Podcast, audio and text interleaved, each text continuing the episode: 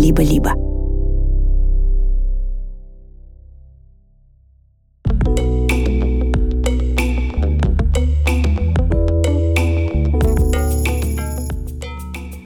Привет, друзья!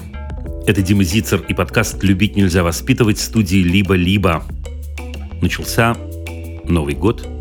Мы снова вместе. Я снова отвечаю на ваши вопросы. На вопросы о самих себе, о своих близких, об отношениях. На этой неделе мы говорили о том, что делать, если ребенок все время троллит родителей. Как родителям в разводе сохранить отношения с детьми. Что ответить девочке из Украины, которая спрашивает, зачем русским все это нужно?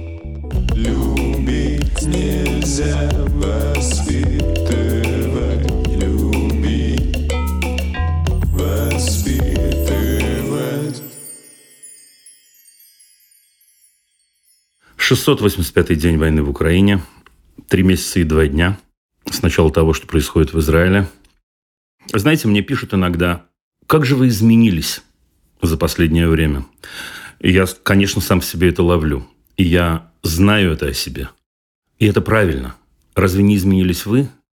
Самое бесчеловечное, что с нами сейчас может произойти, это если мы не изменимся. Мы не имеем права не меняться. Ничего в этом смысле не сдвинулось. И по-прежнему говорю я. Если мы живем как будто ничего не произошло и ничего не происходит, мы оскотинились. Вот такое слово скажу я. Мы оскотинились. Я писал, опубликовал во время отпуска, во время праздников два сообщения. Эти два сообщения вызвали довольно серьезную волну. Вдруг кто-то из вас не видел и не слышал. Я прочту, прям прочту ровно сообщения, которые я получил. Я получил их в один день с разницей приблизительно в 40 минут. Первое.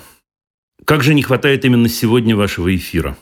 Я из Киева, и у нас сегодня ужасные прилеты.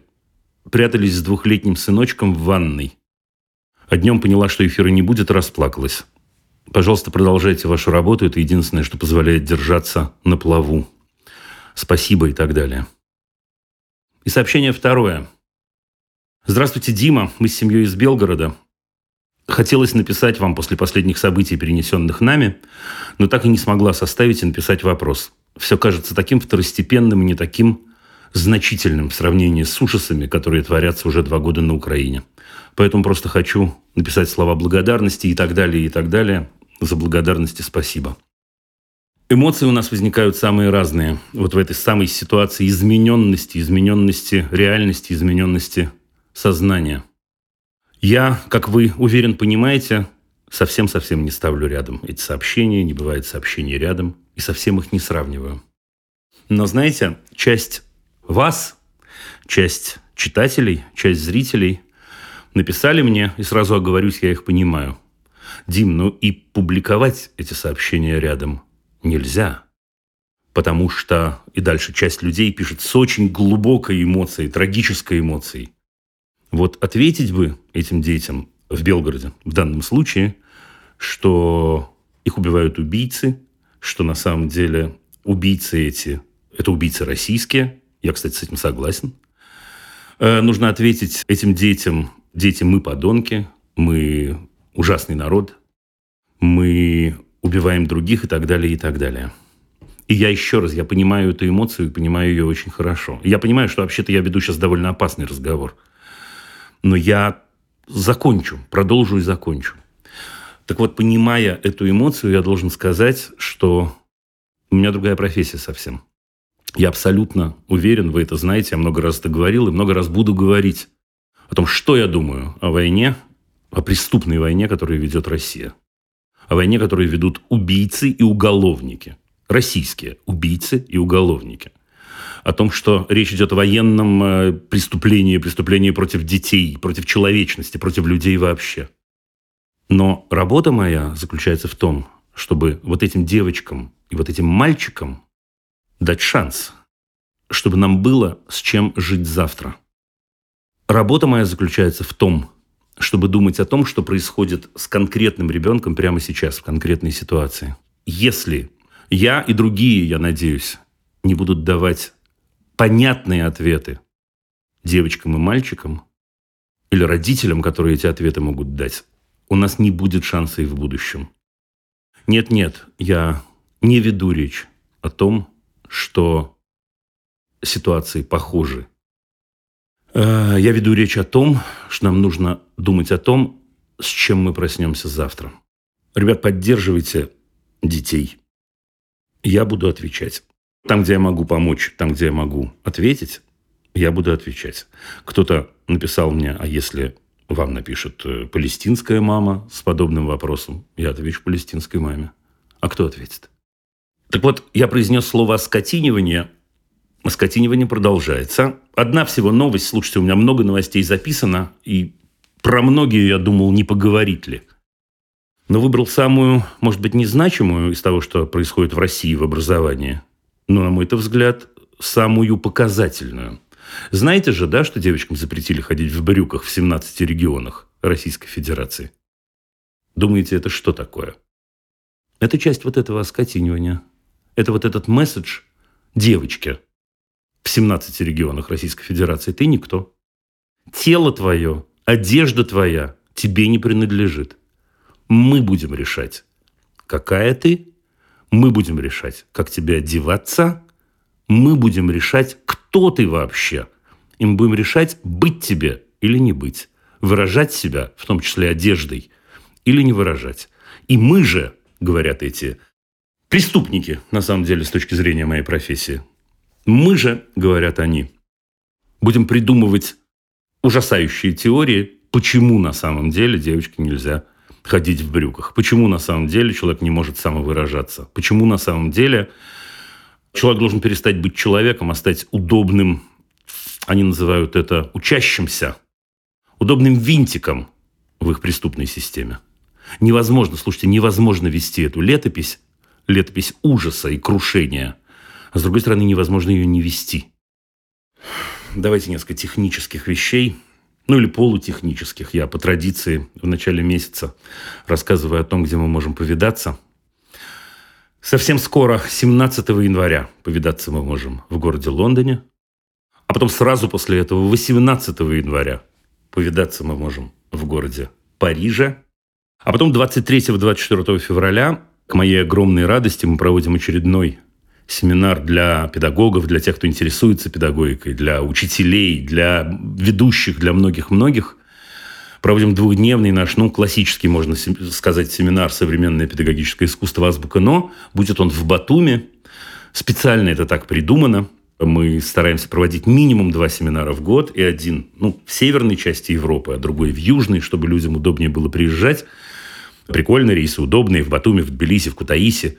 В общем, короче говоря, приходите, приезжайте, очень-очень буду вам рад. Кроме всего прочего, это еще и поддержит нас всех.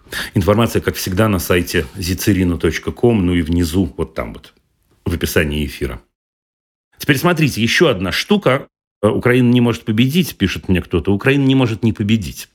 Вот слушайте, такое сообщение на эту тему. Добрый день, Дима и его команда.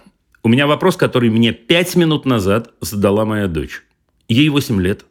Она очень хорошо говорит на польском – мы из Украины до сегодняшнего дня, судя по всему, у дочери была черта войны. Там в Украине война. Тут в Польше войны нет. Сегодня дочь перед тем, как заснуть, вдруг сбивчиво, как бы невзначай, стала рассказывать, что сегодня в школе у дверей параллельного первого класса она услышала непонятное, что, во-первых, украинцам запрещено возвращаться в Украину из-за войны, кем запрещено, она не смогла объяснить. Разговор все-таки был ей услышан со стороны. Было именно слово «запрещено».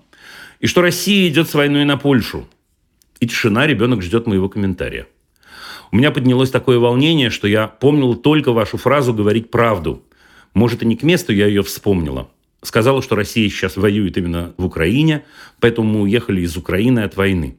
А Польша Россия угрожает, но не идет в Польшу с войной. И дочь спросила, а что им, россиянам, от этой войны? Вот услышьте вопрос, ребят, это говорю я от себя. А что им, мама пишет в скобках, россиянам от этой войны. Продолжаю. Я так поняла, что речь шла вот уже в Украине, теперь угрожают Польше, я не знала, что ответить. Я не знаю, как объяснить восьмилетнему ребенку о моральном удовлетворении, которое получают одни, причиняя страдания другим.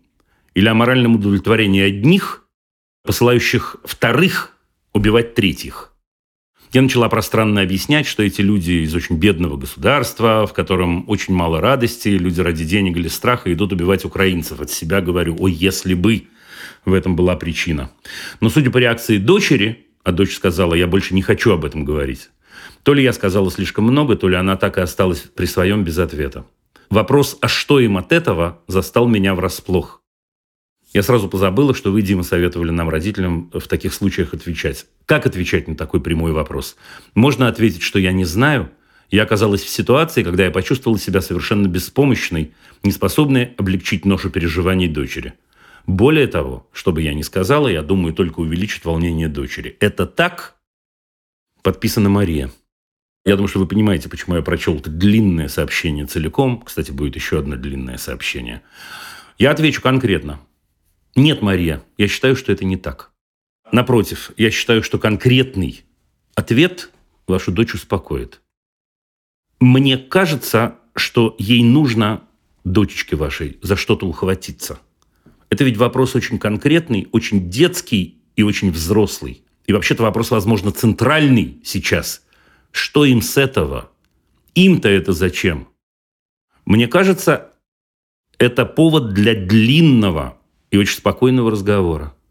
Мне кажется, это повод поговорить о добре и зле. Мне кажется, это повод поговорить о том, как мы устроены, как устроены диктаторы.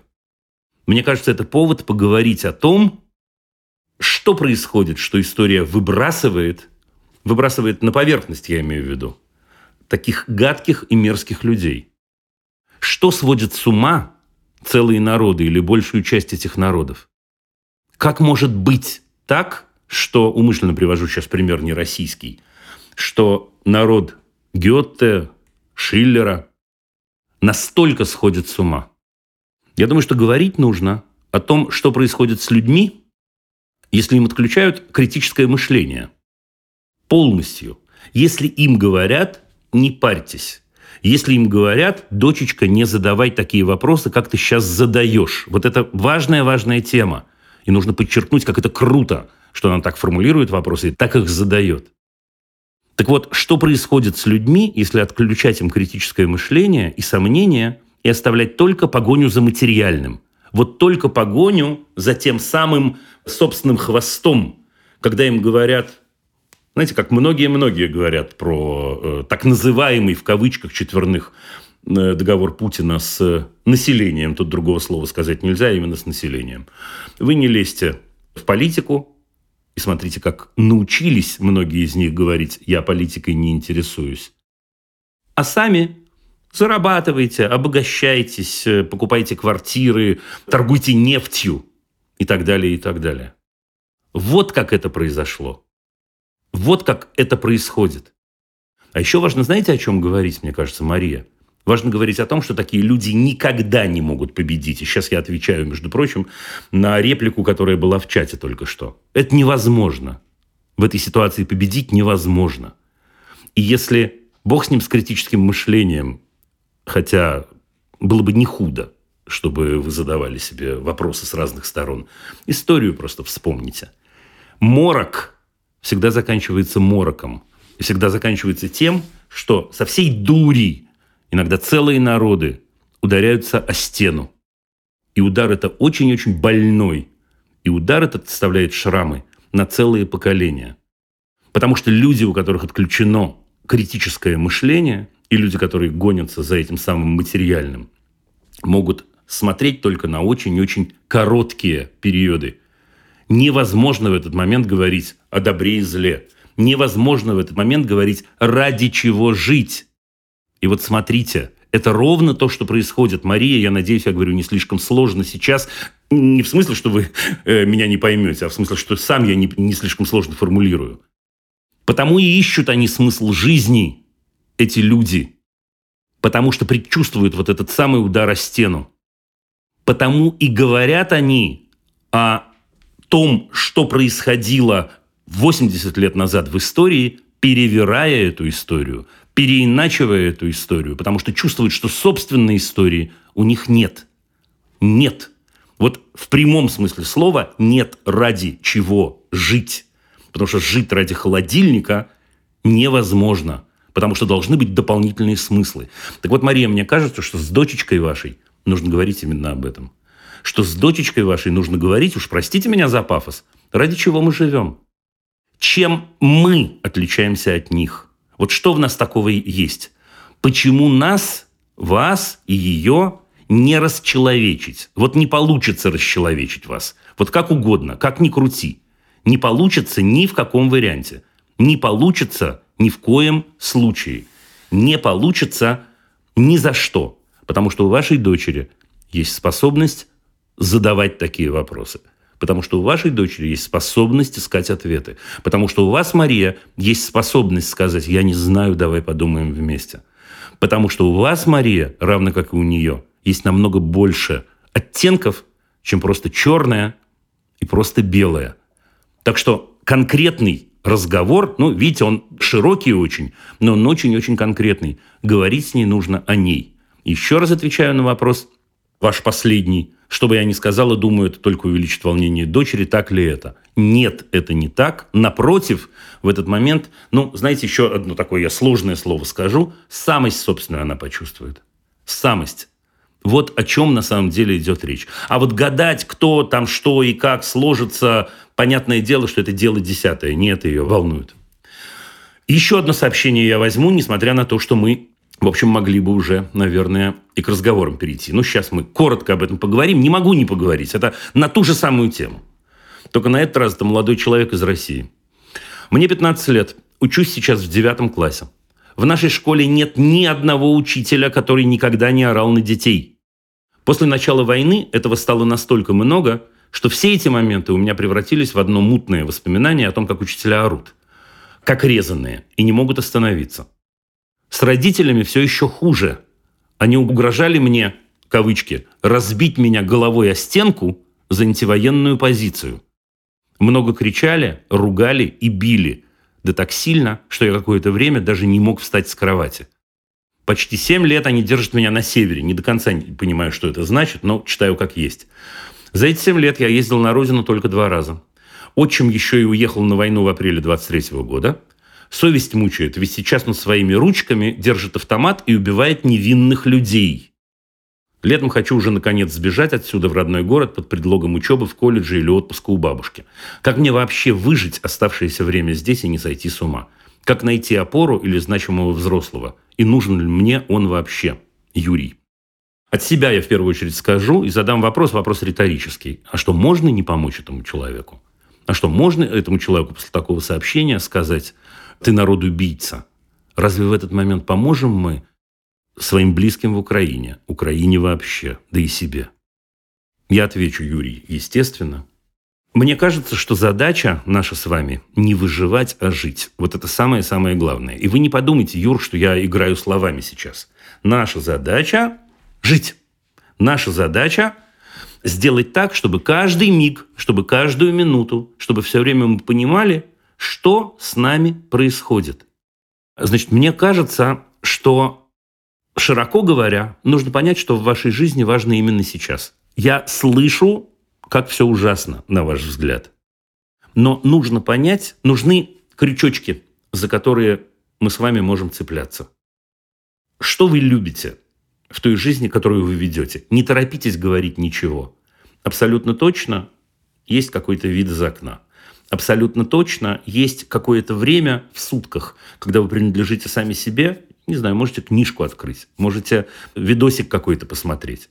Абсолютно точно среди окружающих вас людей есть кто-то, кто чуть больше вас интересует. Это и есть те самые поплавки. С этого начинается ответ на вопрос, как жить. Не как выжить уже, а как жить. Теперь еще раз, это понятие абсолютно конкретное – еще один совет, еще одну вещь я вам скажу. Нужно ставить себе задачи на день. Это странный совет, особенно от такого человека, как я. Я очень-очень не люблю планирование. Но это даже не планирование. А вот нужно, знаете, как попробовать? Сказать, сегодня я подарю себе 10 минут чего-то, я не знаю чего, что доставляет вам удовольствие. Может, это тот самый взгляд из окна, может, это общение с каким-то конкретным человеком, может, это еще что-то. Вот это тоже очень-очень важно. Утром проснулись или вечером, когда вы засыпаете, а вот как бы я завтра хотел себя порадовать. И третье – это вот эти самые конкретные радости. Обязательно нужно делать так, чтобы в любой ситуации, в любом положении, в любой системе координат эти малюсенькие радости были. Вот без них нельзя, ну никак. Это то, что помогает нам жить. Это совсем-совсем другой пример, который я сейчас приведу, но, возможно, вы слышали, что даже в тяжелейших условиях, например, в концентрационном лагере Терезине, взрослые основали детский театр. И взрослые вели кружки для детей, в частности, рисование, театральный. И делали много-много еще чего. Вы понимаете, ведь речь идет о людях, о взрослых, которые вообще понимали, в отличие от нас с вами, что они могут умереть завтра утром. Но они понимали, что в любом случае нужно вкладываться в будущее. Не в том даже дело, что и как будет завтра, а в том дело, что жить нам помогают вот эти маленькие крючочки, вот эти самые маленькие радости. Юр, я желаю вам удачи. Не знаю, поехать ли к бабушке, может и поехать к бабушке. Но в любом случае вы, лично вы не в ответе за то, что ваш отчим, как вы пишете, жестко и правильно держит автомат, чтобы убивать людей. Любить нельзя воспитывать,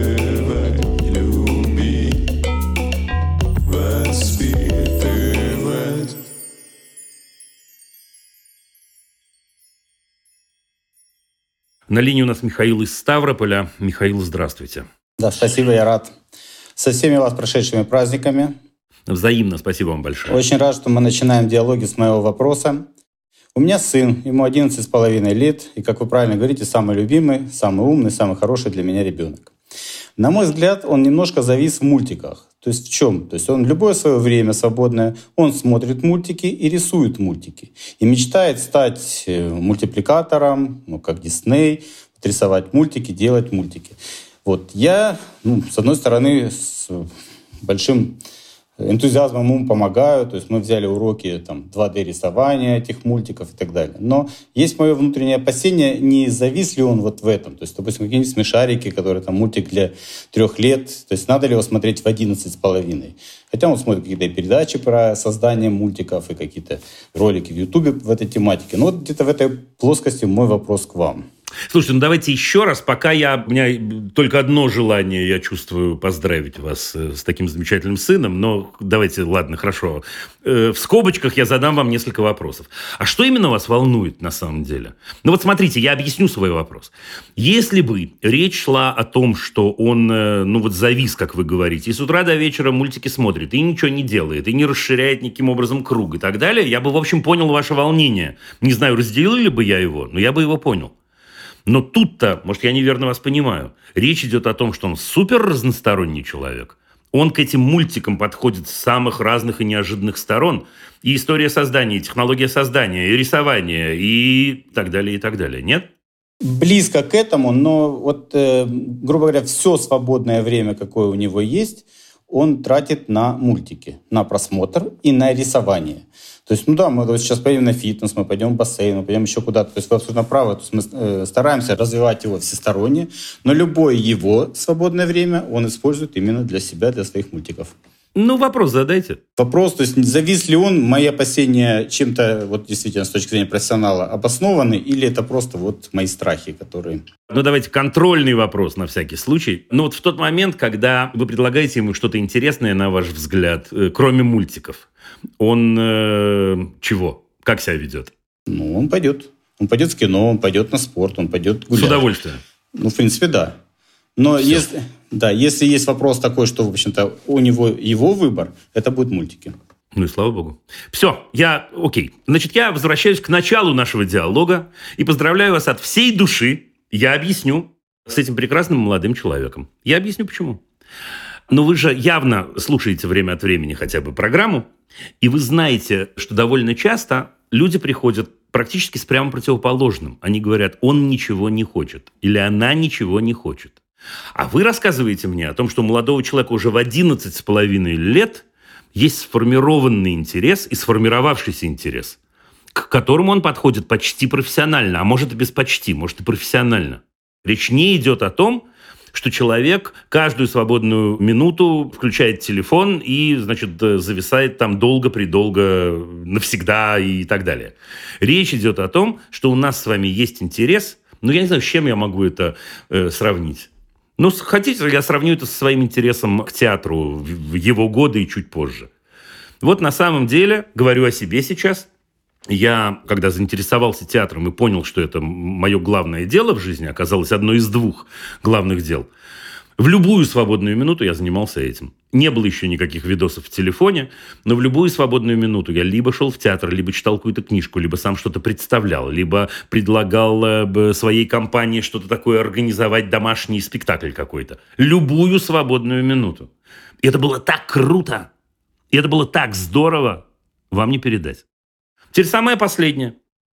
Почему я спросил, как он реагирует, когда вы его куда-то зовете? Вот принцип, сейчас, может, мы кого-то напугаем, но ничего не поделаешь, правдой. Испортить нельзя. По каким признакам вообще мы проверяем, есть у человека зависимость или нет? Есть очень понятные первичные признаки, это не единственные. Но вот если человеку предлагается что-то другое, а он уходит в категорический отказ, а тем более, если это сопровождается истерикой, скандалом, швырянием вещей, мы, в общем, можем с вами заподозрить зависимость. Теперь, если речь идет о том, что э, человек, как вы говорите, каждую свободную минуту занимается чем-то, однако, может идти заниматься спортом, может идти с папой гулять, может идти в кино, может э, знаю, приготовить обед и съесть его, ну, поздравим друг друга, поздравьте его, да и все. Хорошо, спасибо. А можем немножко расширить на вопрос. А что, на ваш взгляд, нужно делать дальше, чтобы развить это вот так, чтобы ему было полезно и, в общем-то, скажем, развивало его действительно? Две вещи. Одна вещь очевидная это поддерживать его. Я думаю, что это вы понимаете и сами. Не кончайте подозревать зависимости, там их нет. Ну, правда, нет. Ну, вот из вашего рассказа, ну, близко нет. А вторая вещь немножко парадоксальная. Нужно вам этим заинтересоваться. Нужно вам подсесть. Вот, извините за сленг в хорошем смысле слова.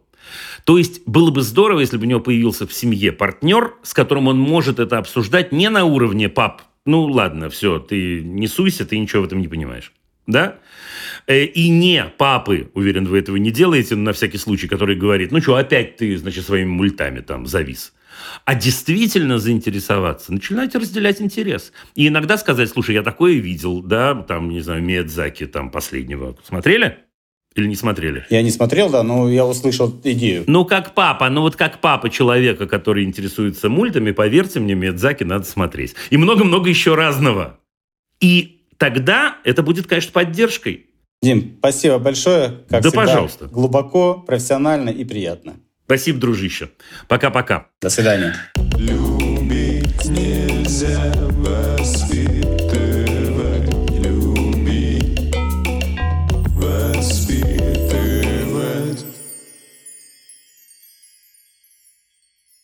Идем дальше, ребята. Франция на линии у нас. Дементий, здравствуйте. Дима, привет. У меня есть сын, его зовут Платон, ему два года. Мы с его мамой развелись э, два года назад. А он остался жить у нее, я поселился рядом с его детским садом, и, по сути, половину недели он жил у меня, половину у мамы. Мы обменивались э, сыном через сад. Вот. Мы с ним в момент развода много говорили, там, что это не он, не он причина, что мама и папа остаются, что они его любят. Извини, пожалуйста, я понимаю, что мы на «ты», да? Ему два года? Ему семь лет. Мы два года назад развелись. Семь лет, окей, все норм. Все встало на свои места. А, и он э, развод с женой перенес нормально, все было в порядке. А после, вот в марте 23 года мама его решила регистрироваться в Израиле, он уехал с ней, а я через какое-то время уехал во Францию. Я долго переживал, э, там, как сохранить связь, останется ли она у нас, но все в порядке, потому что мы регулярно созваниваемся. Я забирал его летом, вот сейчас на Рождество. И то есть здесь, наверное, спасибо тоже маме, то есть все отлично. Вот. Э, и когда я забирал его на Рождество, я спрашивал у него, потому что он в сентябре пошел в школу. Я говорю, ну как школа, как-то он говорит, мне все нравится. Нравится город, в котором я живу, мне нравится школа, все здорово. Ну, немного, он говорит, не хочет, не хочется учить иврит, но тем не менее. Но когда мы возвращались обратно, он э, сказал такую фразу, что я не хочу ехать, я хочу остаться у тебя. И вот здесь э, мне непонятно, и я начал с ним, мы долго тоже говорили, и я говорю, слушай, ну, говорю, ты же понимаешь, что, говорю, вот, да, понятно, что сейчас каникулы, что много внимания, много развлечений, что все здорово. Я говорю, ну, если, допустим, даже ты переедешь, папа будет работать, э, ты пойдешь в новую школу, это опять новый язык, это новые друзья. Он говорит, да, я хочу. Я говорю, «А может быть, ты просто хочешь, потому что здесь можно играть телефон, а мама нельзя? Он говорит, нет. И мы долго говорили, в итоге он сказал, что, говорит, «Э, я хочу быть здесь, потому что здесь еще есть помимо тебя бабушка и тетя, просто моя мама и сестра, они тоже живут в, в этом же городе. Вот. И я сказал ему такую фразу, что, говорю, если мама разрешит, я сделаю все возможное, чтобы ты переехал. И он, естественно, практически с трапа самолета заявил об этом маме, и за что мне потом было высказано, зачем я это делаю и почему я так говорю.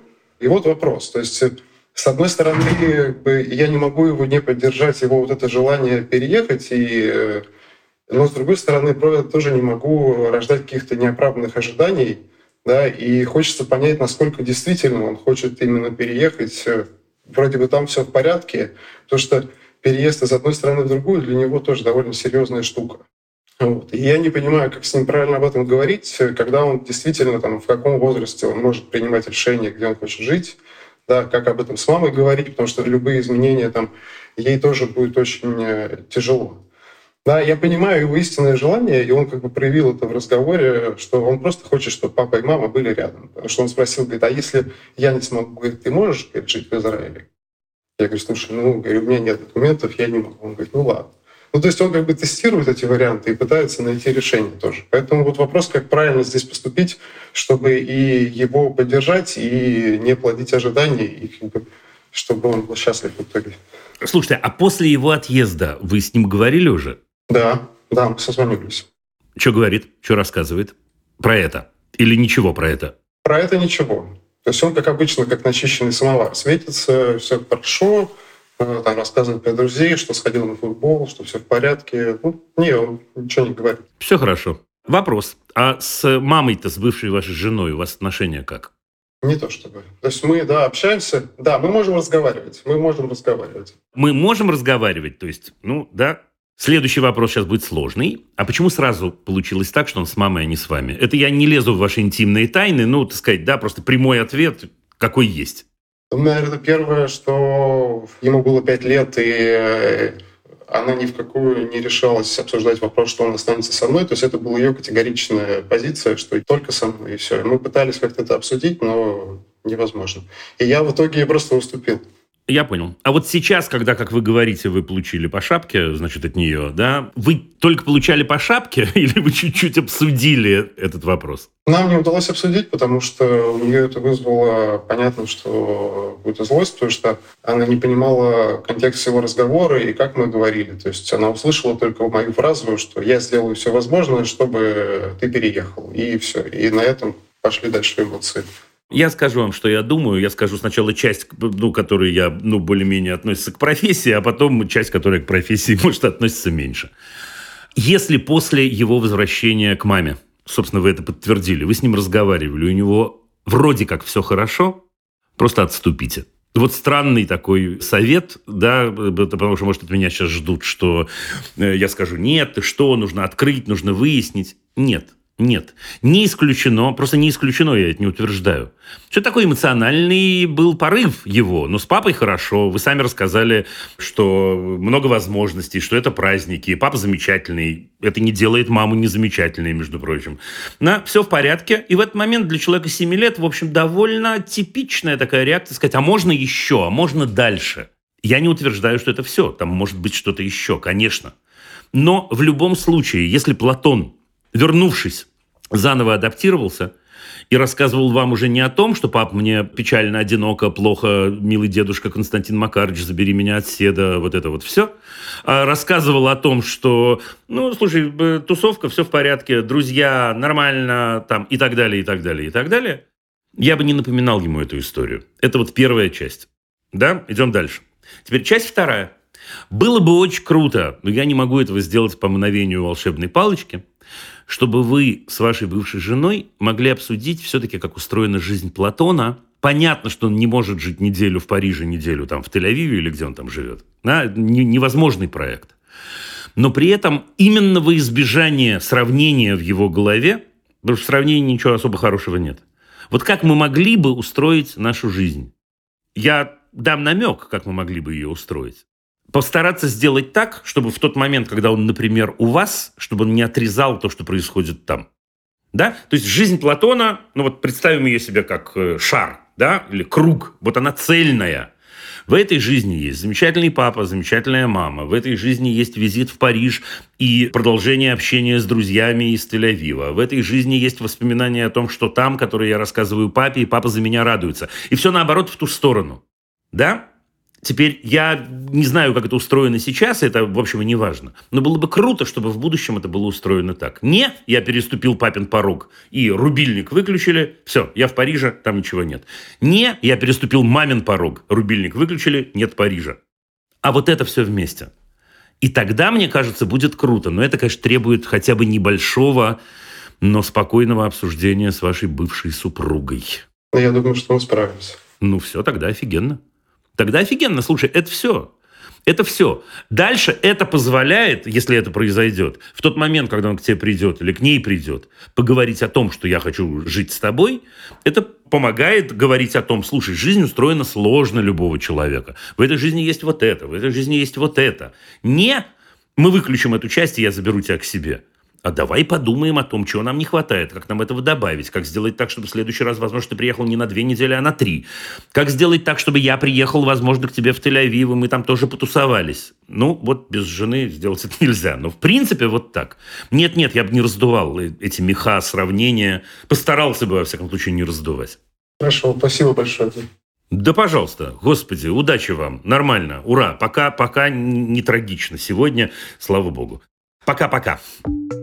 Друзья, у Либо-Либо есть подписка, но, возможно, вы не знаете, что первые две недели и только в Apple подкастах можно совершенно бесплатно слушать бонусные эпизоды ваших любимых подкастов и подкаст-студия со всеми секретами о нашей работе. Если Apple подкасты вам не подходят, приходите в закрытый телеграм-канал Либо-Либо, там тоже все это есть. Ссылки в описании. И помните, что подписка – это лучший способ нас поддержать. Спасибо. Любить нельзя воспитывать,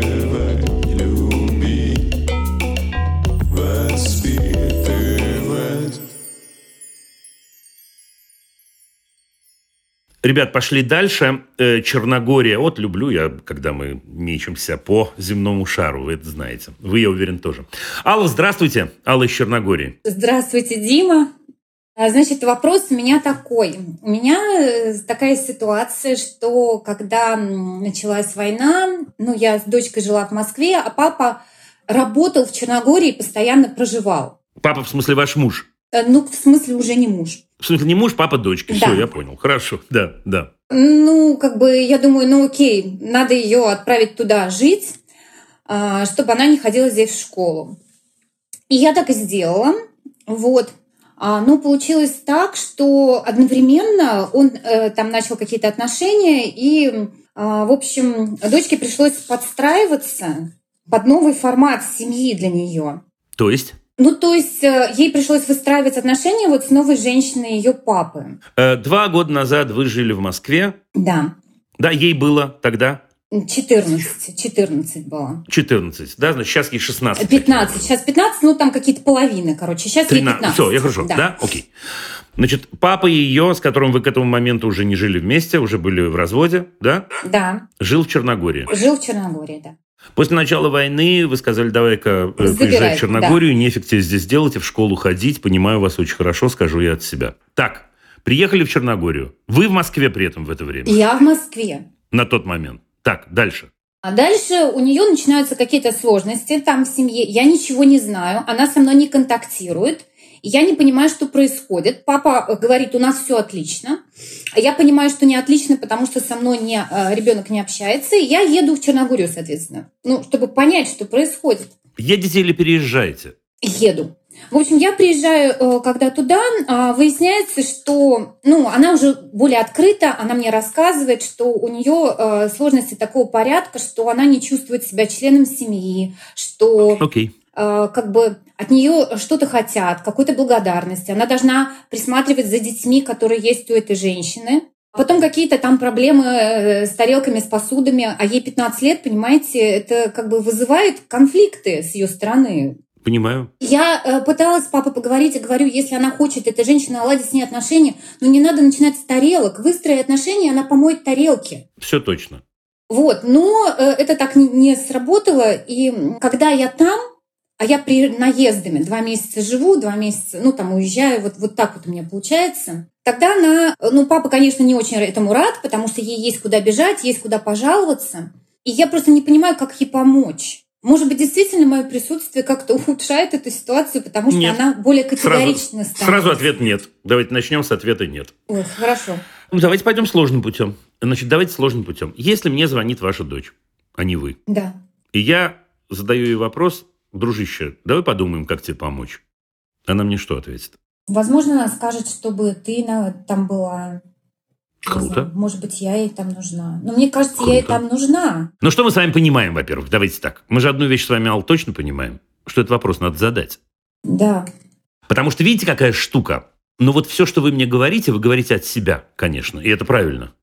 Но из этого не следует, что ей плохо. То есть, может, и плохо, а может, и нет. Ну, нет, а это то, что она мне озвучила. Что? Ну вот, вот что давайте, она ну, не чувствует себя членом семьи, она не чувствует, что она чувствует, что ее игнорят, что от нее хотят выполнения чего-то и требуют благодарности за то, что делают для нее. И еще раз, какой вопрос вы мне задаете? Как я могу ей помочь? Ну, потому что я не могу вмешаться туда. То есть я помог- поговорила с папой, сказала проводить с ней Конечно, больше можете. времени. Ну, конечно, можете. Ну, подождите секунду. Ну, давайте я сейчас, давайте в разнос пойдем. Давайте. Мгм. Если бы такое было в Москве, как бы вы поступили? Я бы ей предложила жить у меня. Отлично. А там я ей предложила вернуться в Москву. Она говорит, нет. Она молодец. Она говорит, у меня тут школа, у меня друзья, мне тут нравится. Ей тут нравится, у нее школа, у нее друзья. Ей, ну давайте, ладно, я еще раз с известным допуском я сейчас это произнесу, ей плохо в семье. Ну, разделите это на 100, да, и так далее. Ну, какой вывод-то из этого следует? Она не может быть не в этой семье. Дружище, может, Это если я туда перееду, например, ну, это единственный вариант. неплохой. Но это не, не мое дело, я не знаю. Слушайте, ну какой вопрос, такой ответ? Вот вы знаете, наверное, по программе я редко даю, так сказать, однозначные ответы, но это однозначный ответ. Да, человек говорит, мне плохо с чужой теткой. Да. Да, имеется чужая тетка. Чужая тетка почему-то считает, что у нее есть права на девочку. Я сейчас говорю только с вашей стороны, я понятия не имею, как на самом деле, но вот что слышу, то, это, то и м, комментирую. Что мы можем в этой ситуации делать? Это чужая тетка, тем более чужая вам. То есть я не могу сказать, слушайте, Ал, поговорите с ней. Ну, Не куда? я Про тоже не могу. Я могу Ну, только через папу как-то общаться. Но это невозможный проект. Да, Невозможно. теперь с папой вы были вместе, но вы расстались, следовательно, вы тоже в таких холодных отношениях в той или иной мере.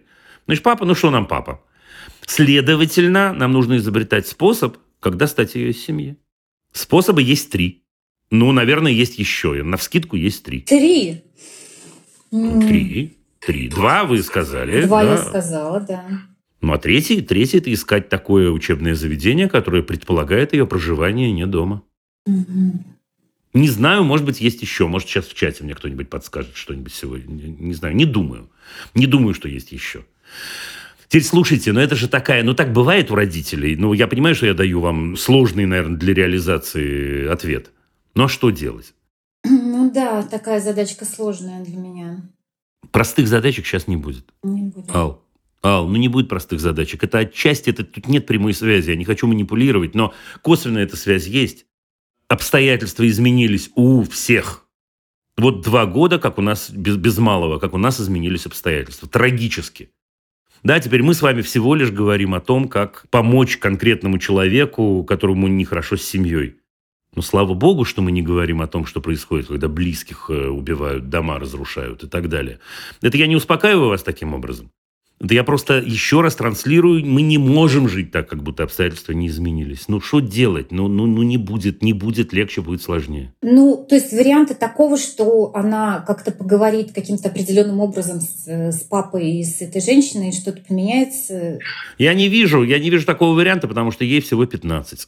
Потому что на самом деле, так или иначе, из того, что вы рассказываете, следует, что есть определенный тип отношений Почему вдруг эта женщина, даже она очень хороший человек, но она так привыкла, такое у нее видение. Почему вдруг она должна изменить свое отношение? Почему?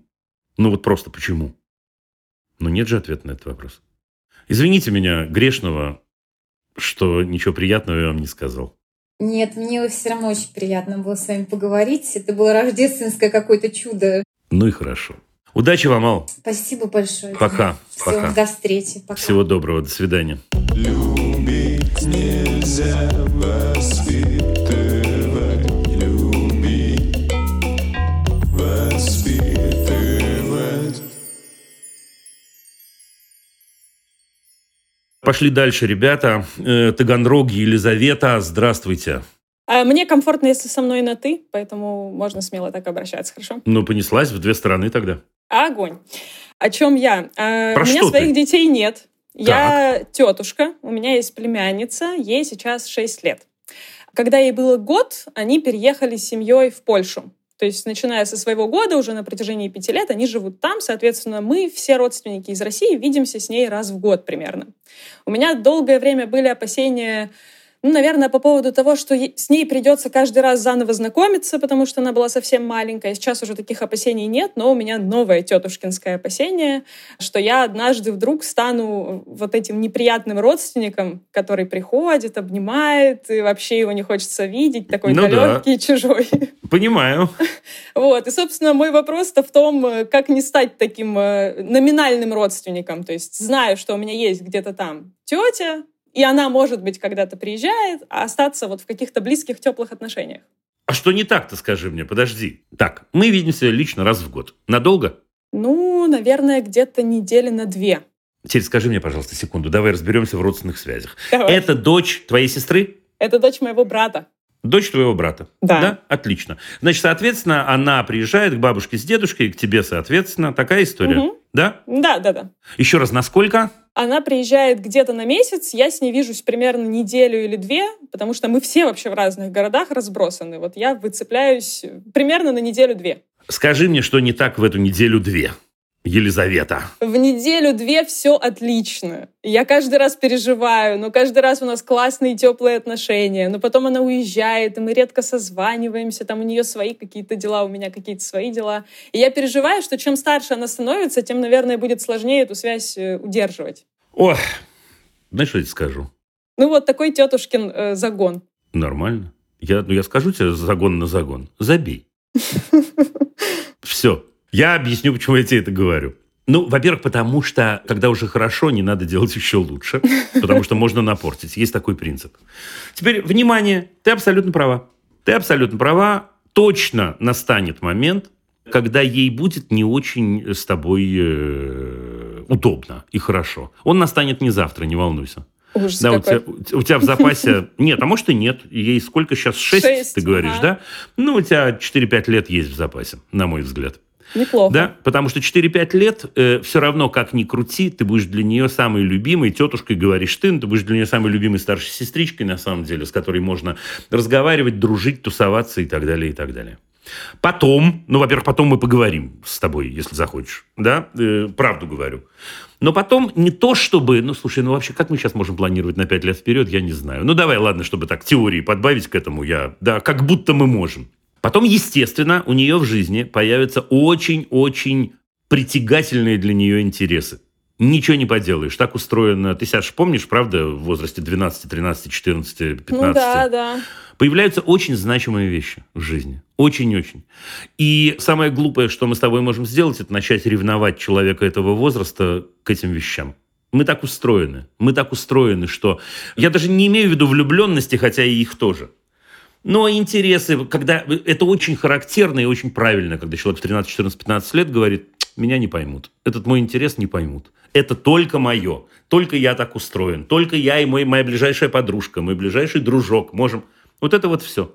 Хорошее сообщение заключается в том, что после этого почти неизбежного, хотя все бывает, почти неизбежного периода, снова вернутся эти самые теплые, прекрасные отношения. Слушай, знаешь, что я тебе расскажу? Вот у меня Чего? личные воспоминания. А я тебе расскажу, пожалуйста. У меня есть любимая, прекрасная двоюродная сестричка, которая живет в городе Одессе. И сейчас живет в городе Одессе. Значит, она старше меня... Господи, насколько же она старше меня? Лет на 7, я думаю. Да? Значит, то есть, ну, вот разрыв очень-очень понятный. Понятно, что у вас больше, но Окей. И она, пока я был маленьким, я думаю, что лет до 10, она была для меня очень-очень значимой.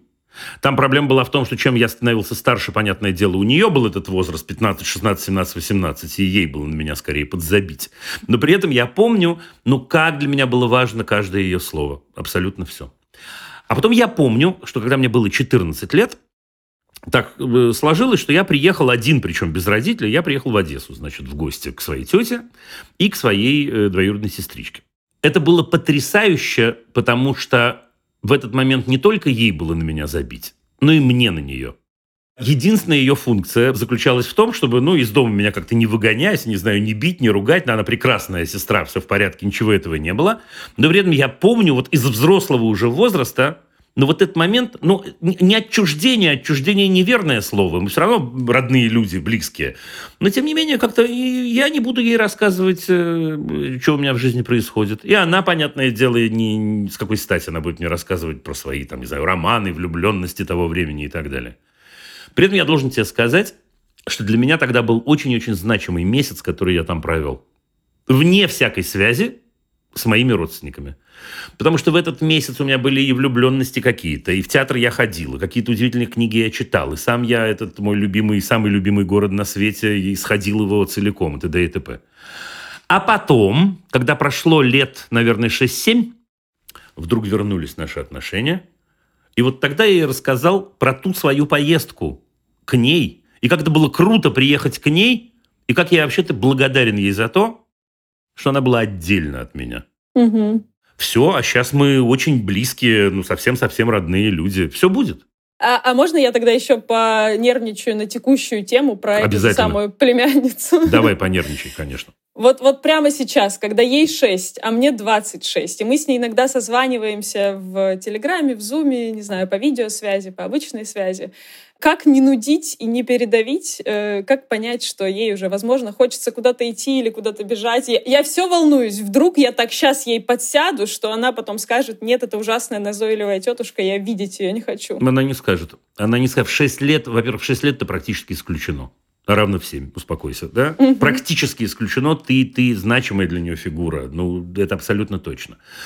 Ну, а во-вторых, как, что значит, как не нудить? Ну, рассказывай ей приколы всякие про себя рассказывай ей про то, как твоя жизнь устроена, рассказывай ей про то, как, э, что у тебя интересного происходит.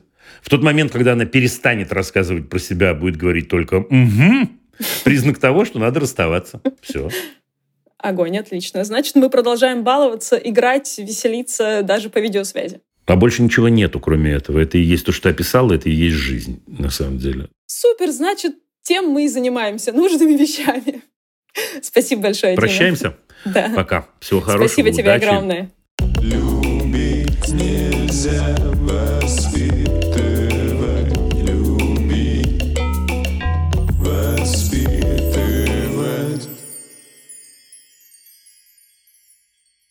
Швеция на линии.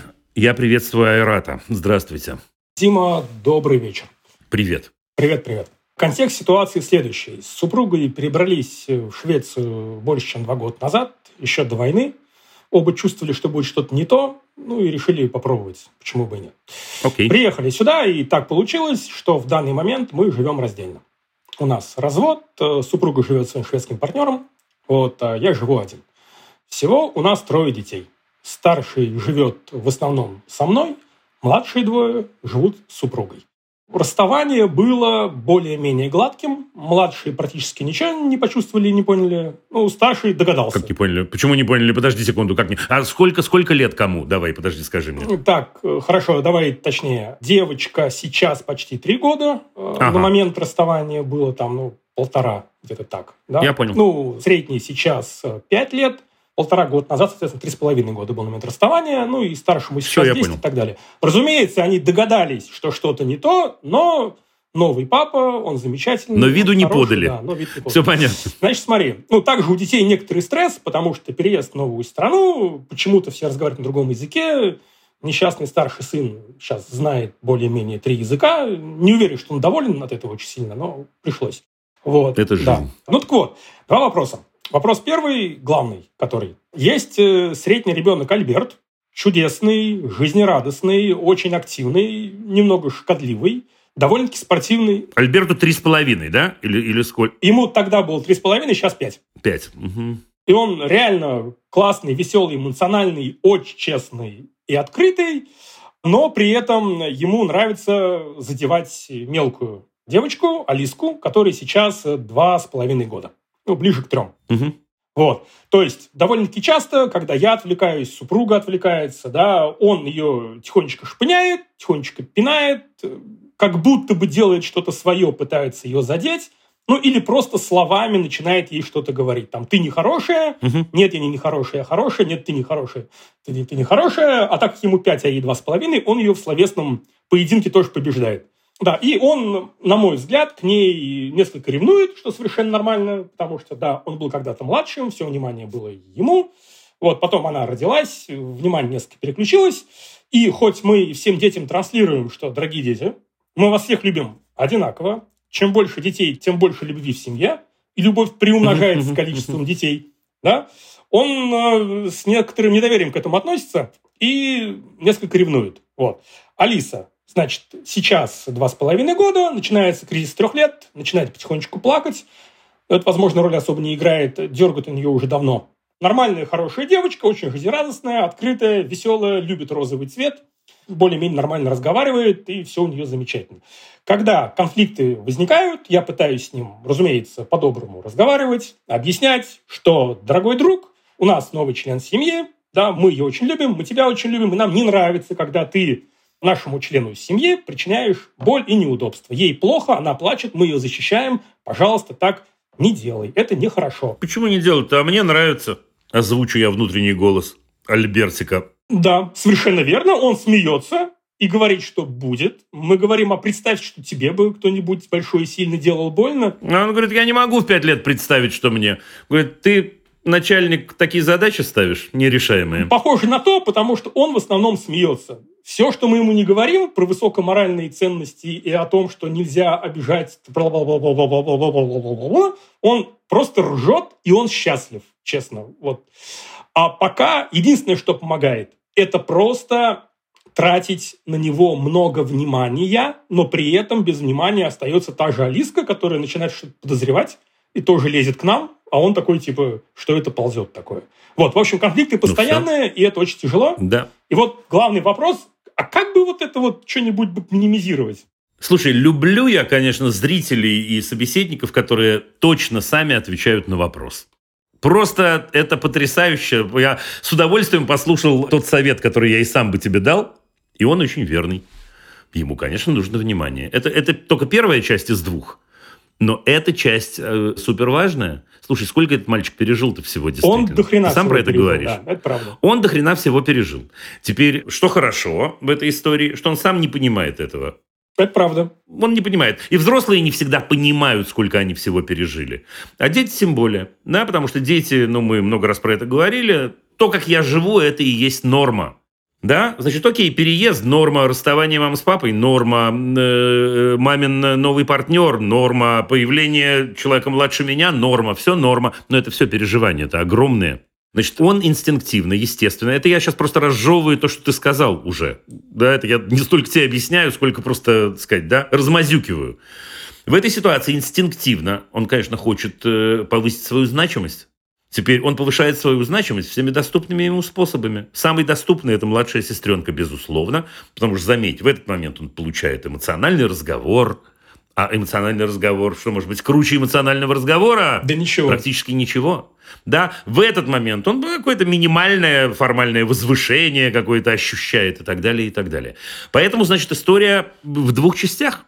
Значит, часть номер один – это то, что ты сказал, и то, что я с удовольствием подтверждаю – Ну да, внимание ему в одиночку, ничего не поделаешь. В тот момент, когда я иду с папой, а не мы идем с папой. Э, я иду с мамой, а не мы идем с мамой. Ну, тут вот, ребят, надо крутиться, ну что делать? Ну да, трое детей, это много, сам знаю, хорошо, ничего не поделаешь. Но есть и вторая часть. А вторая часть такая. Нужно организовывать такую ситуацию, чтобы Альберт принимал участие в судьбе сестренки. Мы это делаем. Максимально. Он ее учит, он там с ней играет, я ему даю задание а проконтролировать, посмотреть, проверить. Да, но... Э, нет, нет, нет, нет, так? нет. Ты его делаешь начальником. Так. Ты его делаешь ага. начальником. Нет. В тот момент, когда ты говоришь, посмотри, хорошо ли себя Алиса ведет, условно говоря, в этот момент, я понимаю, я понимаю, ну ты говоришь проконтролировать твое слово, да? В этот момент он оказывается начальником, но нет другого. А я имею в виду не это. Я имею в виду, я всегда привожу одни и те же примеры. Вот мама пошла э, покупать Алисе шмотки какие-то, пусть с ним посоветуется. Причем пусть с ним посоветуются с формулировкой, слушай, ты же старший братик, и ты намного ближе к ней по э, возрасту, ты точно понимаешь ее лучше, чем я. Папа идет покупать подарки детям. Да, значит, покупает подарок Альбертику, все прекрасно, возможно, в тайне. А про Алису говорит, слушай, старик, посоветуй. Угу. Вот посоветуй, я выбираю между этим и этим. Я не могу посоветовать. Слушай, ну а кто? Ну ты близко к ней, ты же ее знаешь очень хорошо. Ты ее знаешь, ты с ней общаешься, ты ее любишь или не любишь, не знаю, насколько его раздражает это слово, сам проверь, да? Это меняет жизнь. Почему? Знаешь, я всегда, я тебя просто пощадил, я всегда в подобных ситуациях задаю вопрос, который ставит родителей в тупик. Зачем младший нужен старшему? Угу. Спокойно, можно не отвечать. Но вообще-то этот вопрос очень-очень важен. Ну, хороший. Зачем младший нужен старшему? Ну, для пробования разных ролей и моделей поведения. Это да, это да, но этого мало. Ну, этого мало, я могу пробовать и с... то есть там о, куча о, всего. о. Теперь он мне нужен, потому что это человек, э, в, не, я непосредственно принимаю участие в его судьбе. Первый в моей жизни такой человек. Э, если родители помогают человеку это понимать и чувствовать, это очень-очень круто и очень дорогого стоит. Еще раз, не в смысле, ты крутой, пойди посмотри, чтобы она, так сказать, да, я не знаю, э, кашу мимо рта не пронесла. Нет, нет, это тоже, но это мелочи. А вот, да, как, что она любит, как сделать ее счастливее, как сделать ее жизнь ярче, богаче, Понял. интереснее, красочнее. Отлично. Супер. Все, Большое прощаюсь. Спасибо. Удачи. Пока-пока. Пока-пока. Любить нельзя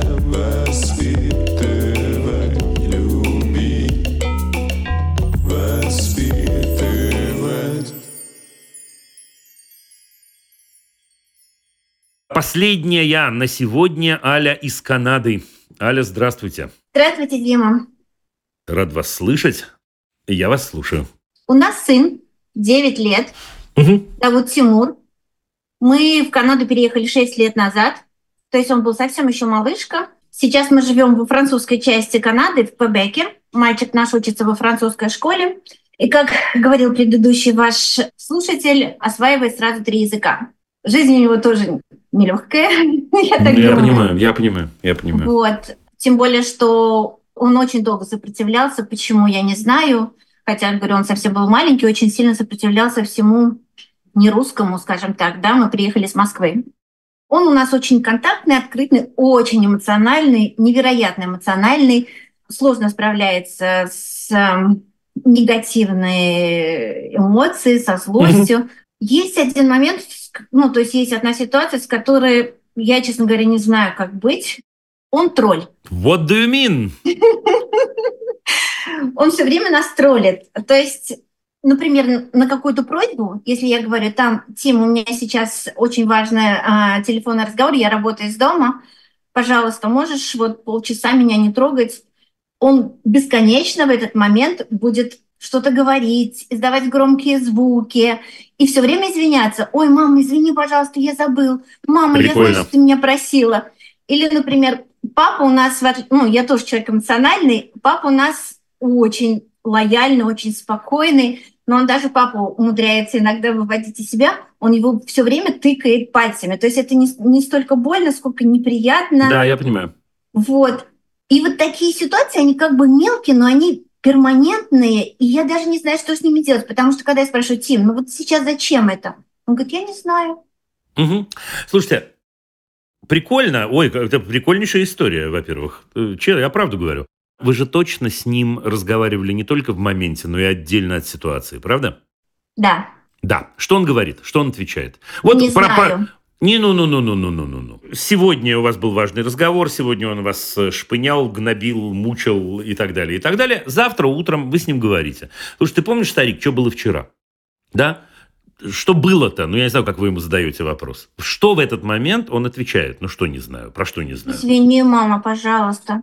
Я Так а знаю, ж не- что тебе было грустно. Это правда, но вы же не обиделись. Нет, нет ни одной проблемы. Вот это не ответ на вопрос. Ну нет, я обижаюсь иногда на него. Вот. Нет, ну обижен, Ну ну, хорошо. хорошо, когда я спрашиваю, что ты чувствуешь при этом, когда ты это делаешь, он говорит, ничего особенного я не чувствую. Ага. Когда я спрашиваю, ну вот какова цель твоего поступка, он говорит, я не знаю. Я ему говорю, мы не можем решить. Ты же понимаешь, что это неприятная ситуация для всех, и для тебя, и для, и, и для нас, и для тебя тоже. Он говорит, да, понимаю. А Так. что с этим делать, я не знаю. О, точно. Вот это все отлично. Мы только что поймали за хвост удачу с вами. Если человек говорит, я хочу это изменить, но не знаю, как это изменить, приходит умная мама, взрослая, и помогает ему придумать способы, как это изменить. Да? Вот мне кажется, что говорить нужно не на тему того, что он нехороший мальчик. Да, не на тему того, что ты же понимаешь, что ты мешаешь. Ну, может, понимаю, может, не понимаю. Он понимает, что он мешает, и, конечно, делает это умышленно. Ну, что тут я совершенно... Мы, мы оба это понимаем. Но имеется мама. Имеется мама, важная, любимая, очень важный человек, который говорит две вещи. Значит, во-первых, мама с ним очень-очень серьезно разговаривает. Серьезно, вот серьезно. Не, не скатываясь в эмоцию ни в одну, ни в другую сторону. Это не просто, но вы справитесь. Не в эмоцию обиды, да, не в эмоцию сю-сю-сю, да. Мы делаем ему очень серьезное сообщение, да. Сообщение состоит в следующем. Чувак, мы заканчиваем здесь. Мы заканчиваем здесь и сейчас. Все, я не готова на это. Это первое серьезное сообщение. Подберите слова, естественно, не говорите моими жесткими сейчас словами, да, для сокращения времени. Часть вторая намного важнее первой. Я понимаю, что ты, что это откуда-то идет, это довольно весело тебе, или сложно, или скучно, или я не знаю что, и ты не можешь с этим справиться. Давай попробуем найти способ. Дальше. Мама берет воображаемый телефон, да, разговаривает и говорит ему, давай-ка, потыкай меня, давай, да, помешай мне. Да, он мешает. Мама говорит, стоп, стоп игра, да, как говорят наши дети, стоп игра, давай поймем сейчас, вот в эту секунду, чтобы тебе помогло остановиться. Предположим, он говорит, я не знаю, хотя он, скорее всего, не говорит, я не знаю, потому что он находится в предлагаемых обстоятельствах других. Он начинает веселиться, ржать, э, так сказать. Но это веселая игра, поверьте мне.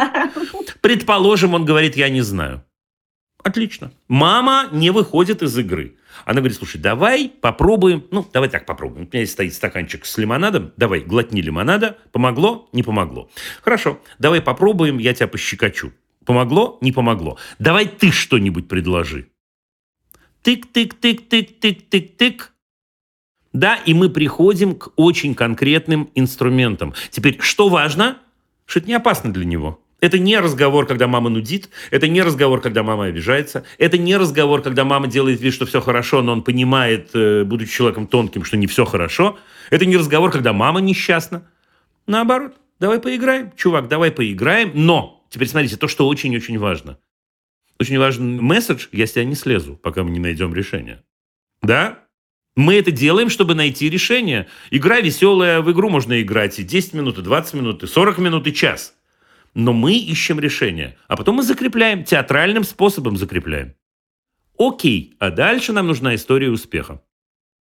А история успеха у нас будет следующая. Вот когда в следующий раз, ну я специально беру этот пример, это ваш пример, вы будете разговаривать по телефону, и он вас э, дернет не 14 раз, как раньше, а 4, вот мы заканчиваем и говорим ему, старик, вау, как ты это сделал? Это успех, это ровно как ты это сделал? Я вспомнил, что было, я переключился на другое, я ушел в другую комнату. Круто. Закрепляем. Ну вот такое. Спасибо большое, Дим. Удачи Удачи вам. вам. Пока-пока. Большой удачи. Пока. Всего доброго, до свидания. Любить нельзя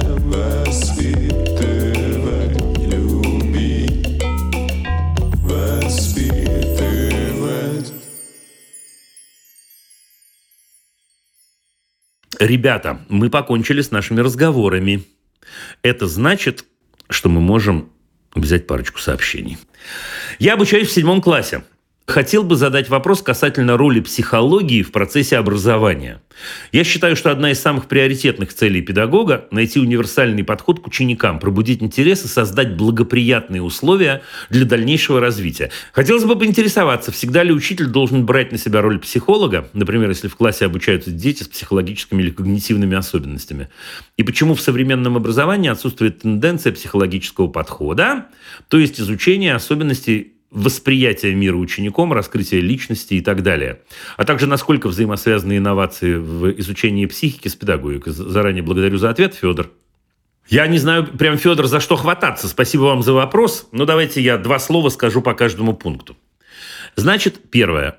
Вот вы задаете вопрос, почему в современном образовании отсутствует тенденция психологического подхода там и так далее, и так далее. Это смотря где, Федор.